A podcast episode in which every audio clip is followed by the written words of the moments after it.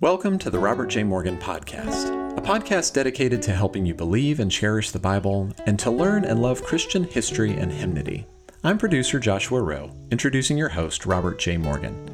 Be sure to visit robertjmorgan.com, where you'll find Rob's blog posts, podcast feed, bookstore, free resources, and more. If you've not already, be sure to subscribe to this podcast on Apple, Spotify, or wherever you get your podcasts. And if you like what you hear, leave us a five star review. Now, here's your host, Robert J. Morgan. Hello, everybody, and welcome back to our series of podcasts about the signs of the times and the end of the age. In our first episode, we asked the question when is Jesus going to return? Well, from the Bible, we simply cannot set dates, but from world events, we can pick up clues. In the second episode, we began a study of this figure known as the Antichrist. Dr. Arthur Pink said, The deeper I have studied this subject in the Bible, the more surprised I am at the prominent place which is given in Scripture to this Antichrist, this son of perdition. There is an amazing wealth of detail which, when carefully collected and arranged, supplies a vivid biography of the one who is shortly to appear and take the government of the world upon his shoulders. Well, our attempt here in three or four different podcasts is to collect and to arrange that material from the Bible. So here's what we've seen to, so far. The Antichrist is intimated in the book of Genesis, in chapter 3, verse 15, and also in the person of Nimrod.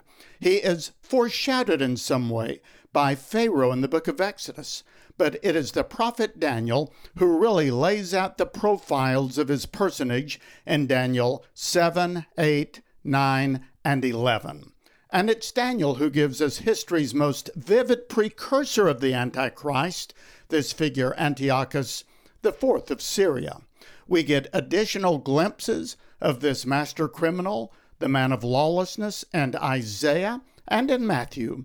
But it is the Apostle Paul who does in the New Testament what Daniel did in the Old Testament, and that is to put flesh and blood on this man so we can see him clearly as he is and for what he is.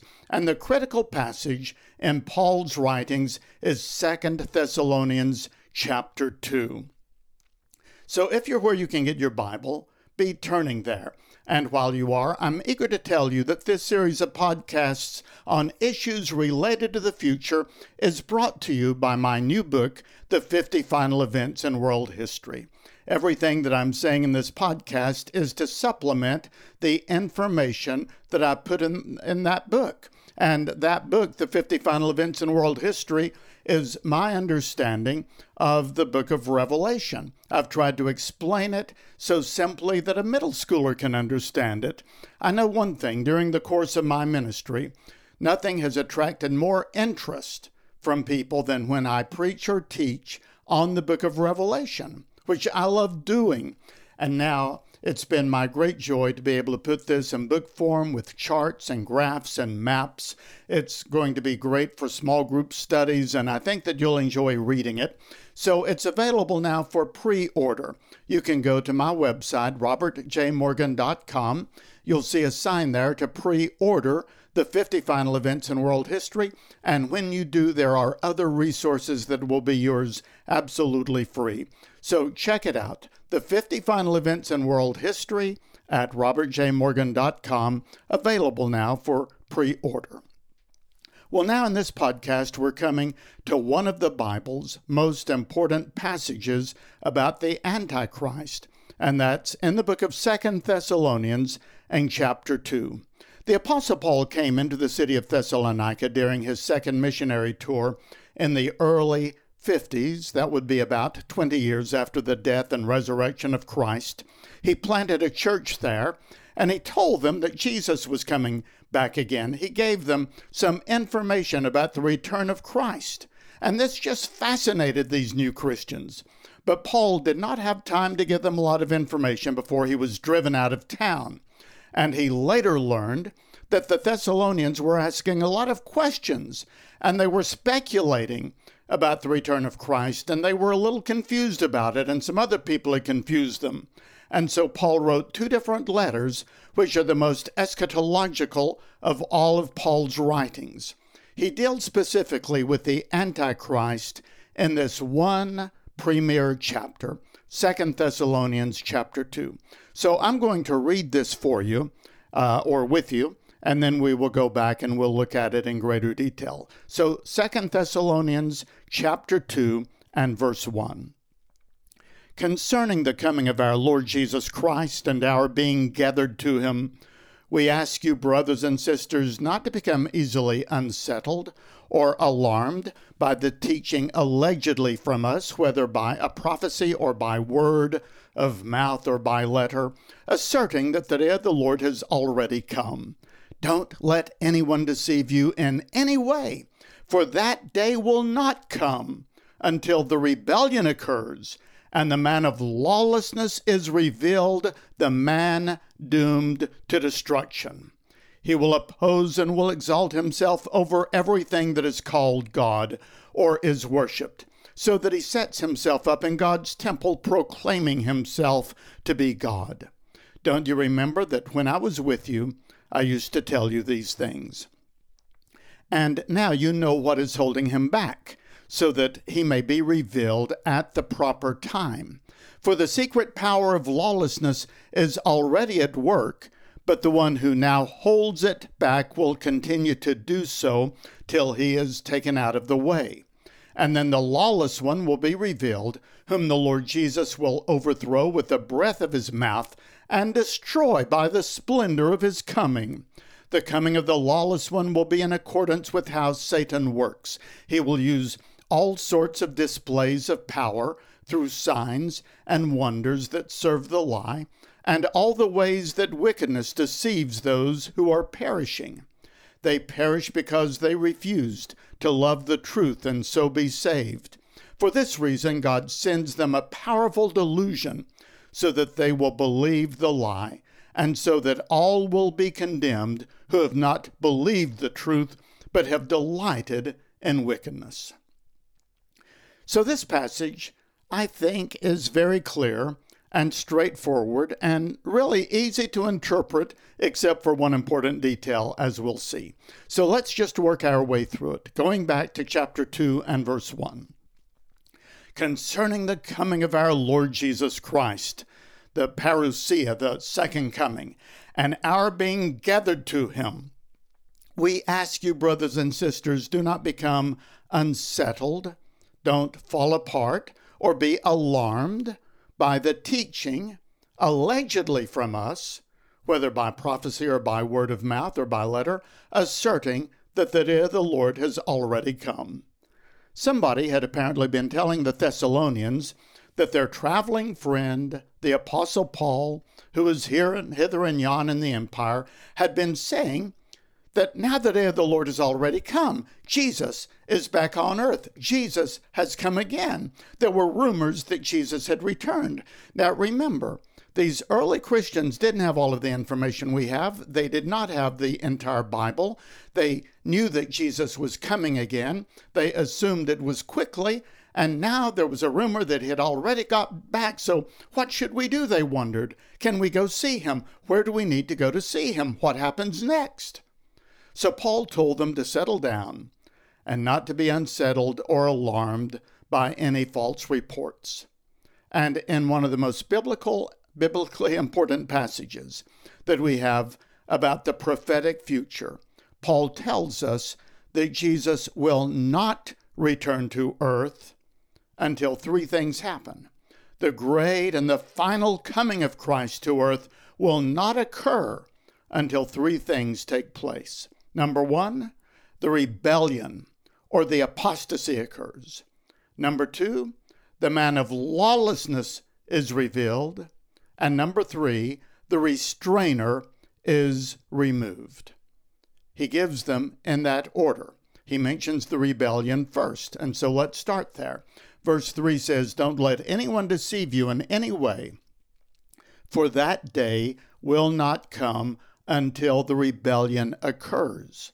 The day of the Lord will not come until a great rebellion takes place. Now, the word rebellion is the Greek word uh, apostasia, from which we get our English word apostasy. It means a revolt or a rebellion or to forsake or to fall away or to turn away. It can mean to depart.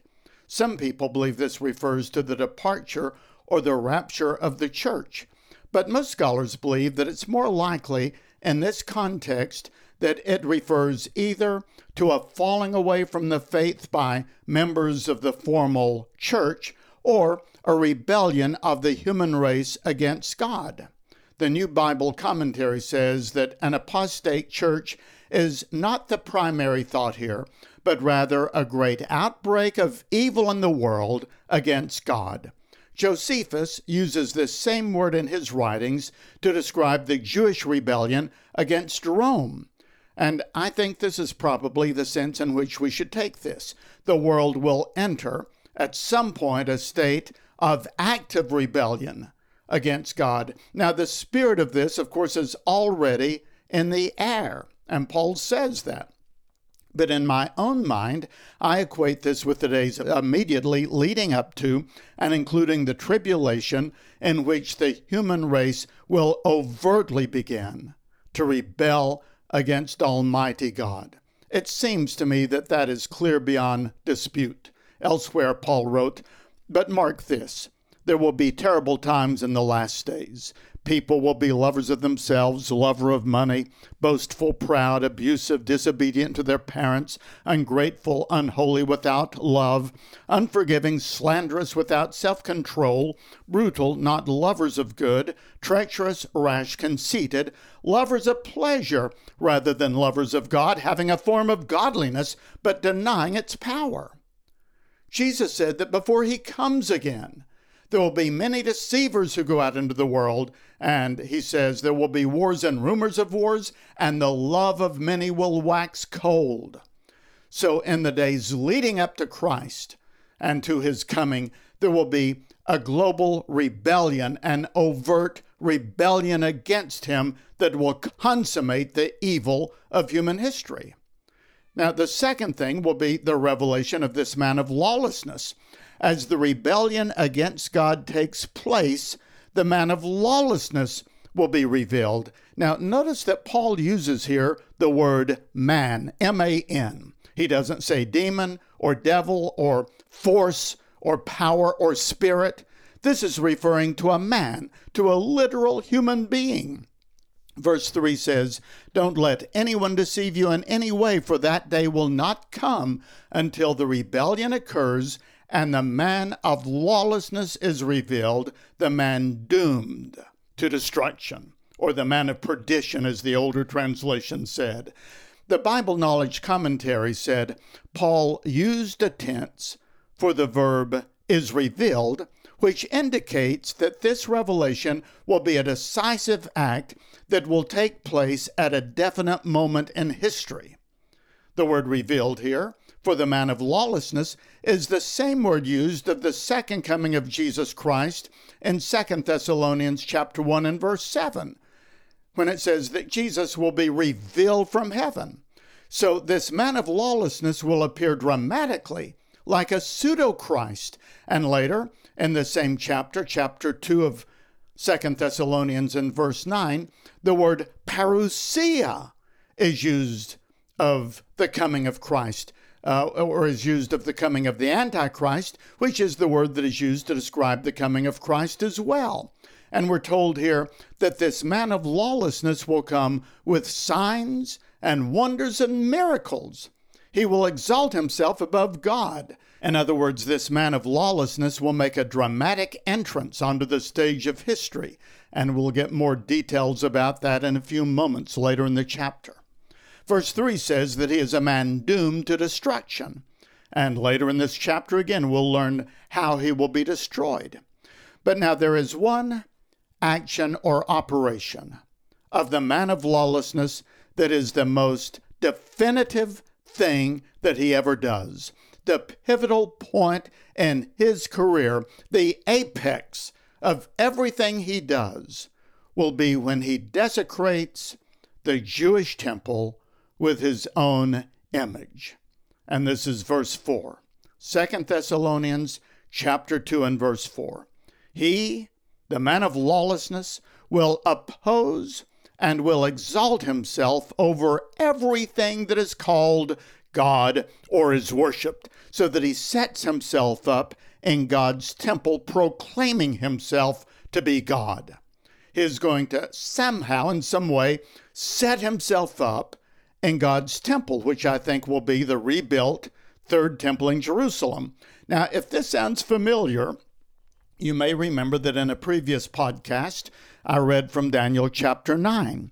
It says there, A ruler will arise whose army will destroy the city and the temple, the city of Jerusalem and the temple, and the end will come like a flood, and war and its miseries are decreed from that time to the very end.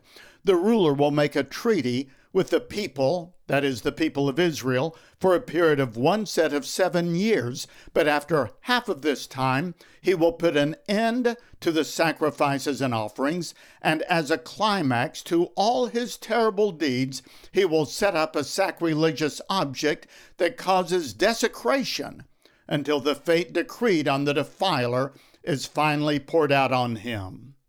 And Jesus said in his message on Mount Olivet, so when you see standing in the holy place the abomination that causes desolation spoken of by the prophet Daniel, then let those who are in Judea flee to the mountains. Now there is consistency here. I hope you can see it. Daniel, Jesus, and Paul are all predicting the same event. This man of lawlessness will suddenly arise. He will march into Jerusalem he will order his own image to be set up in the rebuilt temple, desecrating it, and that will trigger the last half of the tribulation, a period of distress such as the world has never seen and will never see again. We'll look at this again in more detail next week as we study how this is portrayed in the book of Revelation. But you can see this set out clearly in Daniel and in the Olivet Discourse, which is repeated in Matthew, Mark, and Luke, and here in Second Thessalonians chapter 2 and in the book of Revelation. That at some point a man is going to come, a man of tremendous evil. He will be dramatically revealed with enormous power, and he will have established a peace treaty with Israel, which now he will break in the very middle of it, establishing his own image in the temple and thus triggering the last three and a half years of great tribulation. Now, all of that seems quite clear to me. But now we come to verses 5 through 7 in 2 Thessalonians chapter 2, and these present more of a challenge. This is the third event that must occur before Christ comes again. It is the third in terms of Paul's listing it, but it seems to be the first in terms of chronological occurrence. Remember, we have a global rebellion against God and we have the man of lawlessness revealed. Paul is saying the second coming, the full return of Christ will not occur until the rebellion occurs and the man of lawlessness has been revealed. Now, verse 5 don't you remember that when I was with you, I used to tell you these things? And now you know what is holding him, the man of lawlessness, back. Something is holding back the Antichrist. Verse 6 And now you know what is holding him back, so that he may be revealed at the proper time. For the secret power of lawlessness is already at work, but the one who now holds it back will continue to do so until he is taken out of the way. Now, in the book of 1 John, as we'll see next time, the Apostle John said that the spirit of the Antichrist is already in the world. And here Paul says the same thing. The secret power of lawlessness is at work right now, but it cannot reach its ultimate manifestation with the actual man of lawlessness until the restrainer is taken away. There is something restraining or preventing the man of lawlessness from appearing. There is something tapping down evil right now in the world and restraining it. and that person or that thing must be removed, sort of like a dam holding back the waters of a lake, and then the flood of the end times will gush forth and engulf the world with the Antichrist and the global rebellion. So there is some force of good in the world right now, and in some way that force is restraining evil. The Greek word here for to restrain is katecho, and it means to hold down, to suppress, to restrain. But to our everlasting consternation, Paul does not tell us who or what the restrainer is. There are two great schools of thought about it. I mean, there are a hundred different ideas, but I think uh, in terms of valid theories or hypotheses, there are two great schools about it. Many people believe that this restrainer is the born again church of Jesus Christ. Those who believe that the church will be taken out, resurrected, and raptured from the earth before the man of lawlessness is revealed and before the great tribulation burst forth, well, they hold to what we call a pre tribulation or perhaps a mid tribulation view of the church. That Jesus will come in the sky and call his church to safety before the tribulation begins, or at least before the Great Tribulation begins in the middle of the seven year period. So that's one possibility. The other possibility is that the restrainer is God Himself, His program, His hand of providence and grace and mercy and power, His program of the kingdom with the spreading of the gospel. Now, there is an important point of grammar here. The restrainer is called both it, using a neuter article, and him, using a masculine article. So the restrainer is both a person and a thing.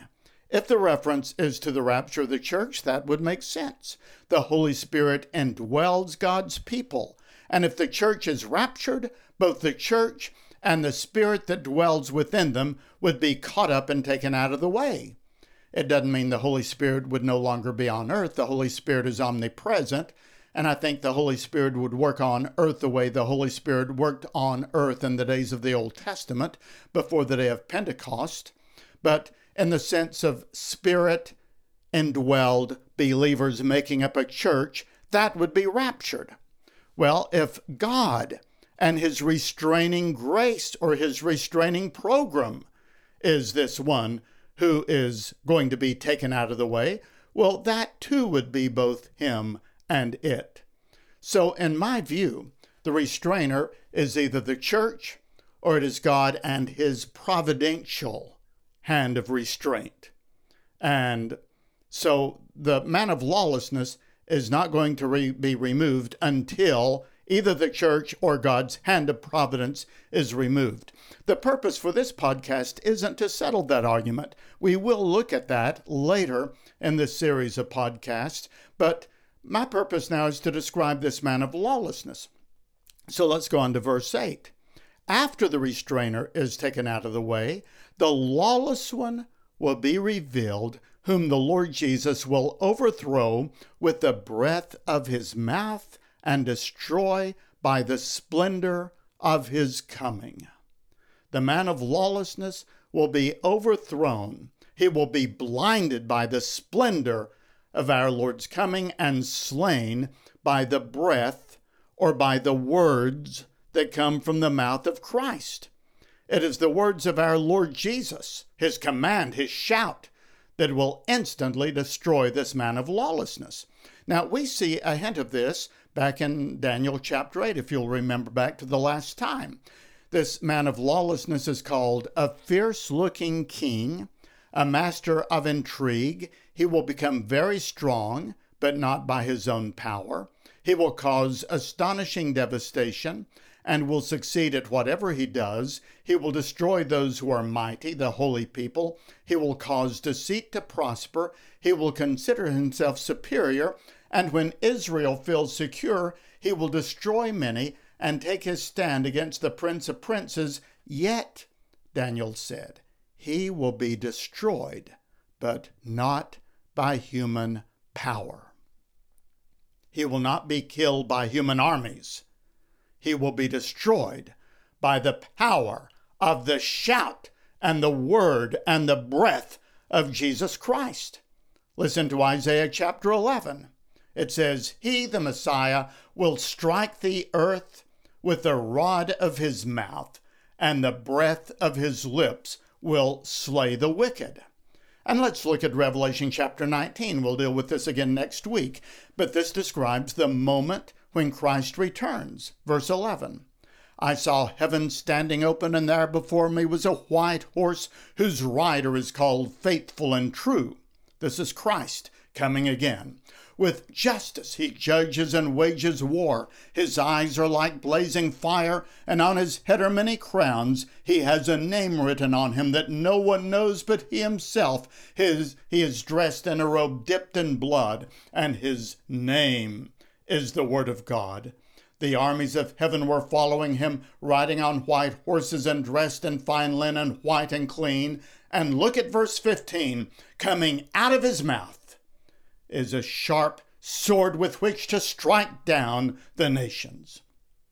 What weapon does the Lord Jesus Christ have as he comes again? It's pictured here as a sword, a sharp sword coming from his mouth. It's the double edged sword of the Word of God. So it says in 2 Thessalonians 2 8, the Lord will overcome this man of lawlessness by the breath of his mouth and by the splendor of his coming the very glory of the Son of God returning in clouds of dazzling splendor, accompanied by all of the angels and all of the powers of heaven, will have a fatal effect. It will be too much for the armies of the world to process. Now, in the remainder of the passage in 2 Thessalonians 2, Paul gives us some more details about the person and the life and the career of this man of lawlessness. I'm back in Second Thessalonians now, chapter 2, verse 9. The coming of the lawless one will be in accordance with how Satan works. Now, the man of lawlessness is not Satan. It's quite clear here. He is distinct from Satan. There are two personages of evil. There are actually three, as we'll see next week in Revelation, chapters 12 and 13. But here, there are two personages of evil. One is that supernatural being Satan, and the other is the human being, the man of lawlessness. But the man of lawlessness is closely identified with Satan. They are in league together. His coming is in accordance with how Satan works. Verse 9 continues he, this man of lawlessness, will use all sorts of displays of power through signs and wonders that serve the lie, and all the ways that wickedness deceives those who are perishing. Paul uses three phrases. He talks about displays of power, and signs, and wonders. All three of these words or phrases are used elsewhere in the Bible for the miracles of Jesus. This man of lawlessness will be given satanic power to try to replicate miracles the way Jesus did. In this way, he will be the pseudo Christ, the false Christ, or the Antichrist. He will deceive the whole world. We'll see that again next week in Revelation. They will view him as a hero and even as a deity. Verse 10 says that those who are deceived and who as we'll see in the book of Revelation, bow down to and receive the mark of the beast, the man of lawlessness, they will perish because they refuse to love the truth and to be saved.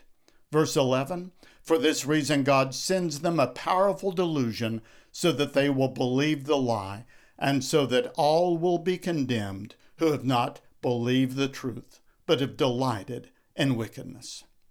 That's Paul's great treatment of the man of lawlessness. So, based upon now this third presentation in my series of podcasts on the Antichrist, let's put all of this together. We find that the Antichrist will be in some way the ultimate seed of Satan. He will bring to consummation the ungodly empires started by Nimrod. He will be to the world something resembling what Pharaoh was to Egypt and the oppressor that Pharaoh was to Israel and the recipients of the plagues such as we saw in the book of Revelation. The spirit of evil is in the world right now, but the man of lawlessness himself will show up in a time of conflict after the removal of something that is now restraining him. He will make his entrance during a time of worldwide rebellion against God. He will emerge out of a 10 member global confederation. He will have a vile tongue that lashes out at God and be very blasphemous and very bitter against anything Jewish or Christian or divine or godlike. He will be a fierce looking ruler, a master of intrigue. He will become very strong, but not by his own power. He will work in accordance with the power of Satan. He will do as he pleases. He will cast off submission to any God other than himself, and he will oppose himself to everything that is divine. He will worship military power. He will make a peace treaty with Israel and break that covenant halfway through its seven years. He will place his own image in the rebuilt Jewish temple and demand to be worshiped, and his image will be an abomination that causes desolation. It will desecrate the temple.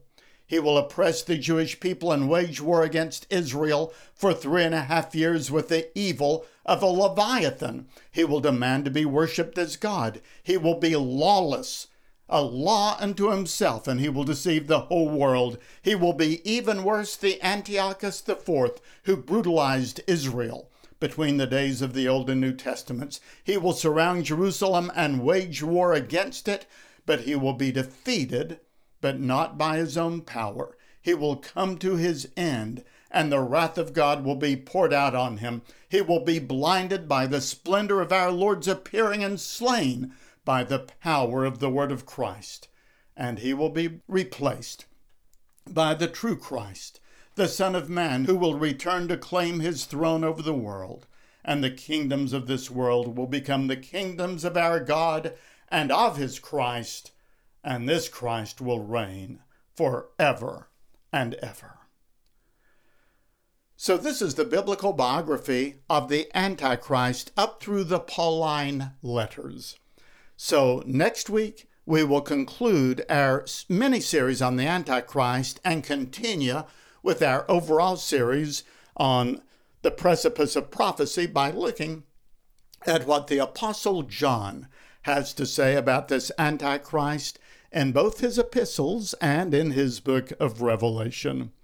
Well, thanks for digging into the riches of the Bible with me. Please remember to check out my book, The 50 Final Events in World History. All of this is supplemental to that book. I think that we need to be well schooled in eschatology, which is a study of the last things. The Bible has so much to say about it, and nothing gives me more hope as I look at the headlines than knowing what the Bible says and what the book of Revelation says. And you can study through this book. I would like to sit down at your bedside table or your kitchen table or your porch swing and go through the book of Revelation with you chapter by chapter, and I can do it through this book, The 50 Final Events in World History. So pre order it now at robertjmorgan.com. This episode was produced by Joshua Rowe and the marketing company Clearly Media. Audio editing was by Courtney Warner. Print editing and blog posting by Sherry Anderson and Luke Tyler. Music by Elijah Rowe. Look for the transcript of this podcast soon on the blog page of my website, robertjmorgan.com, where you will find many other resources and if you are on Facebook or Twitter, join me every morning for a one minute study through the Bible and my 59 second sermons. Well, thank you for listening, and may God be with you until we meet again.